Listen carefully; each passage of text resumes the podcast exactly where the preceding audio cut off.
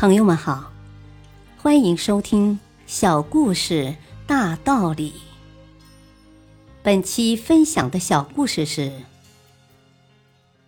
谁是领导？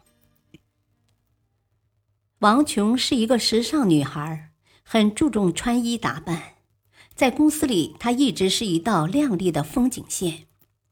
一次，公司经理派王琼和他的顶头上司，一个和他年龄相仿的部门主管出差，到一个中等城市去谈一笔重要业务。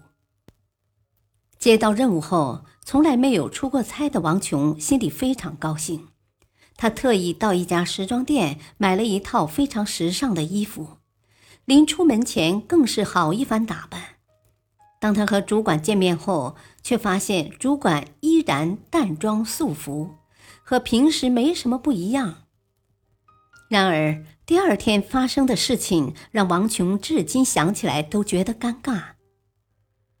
原来到达目的地后，前来接机的公司人员以貌取人，误会了他们的身份，竟然把王琼误认为是来洽谈业务的领导。而把他的主管当成了随从人员，结果王琼被人安排坐上了轿车，而主管却坐在了后面的面包车上。那一瞬间，他明显的看见主管脸上闪过一丝不快。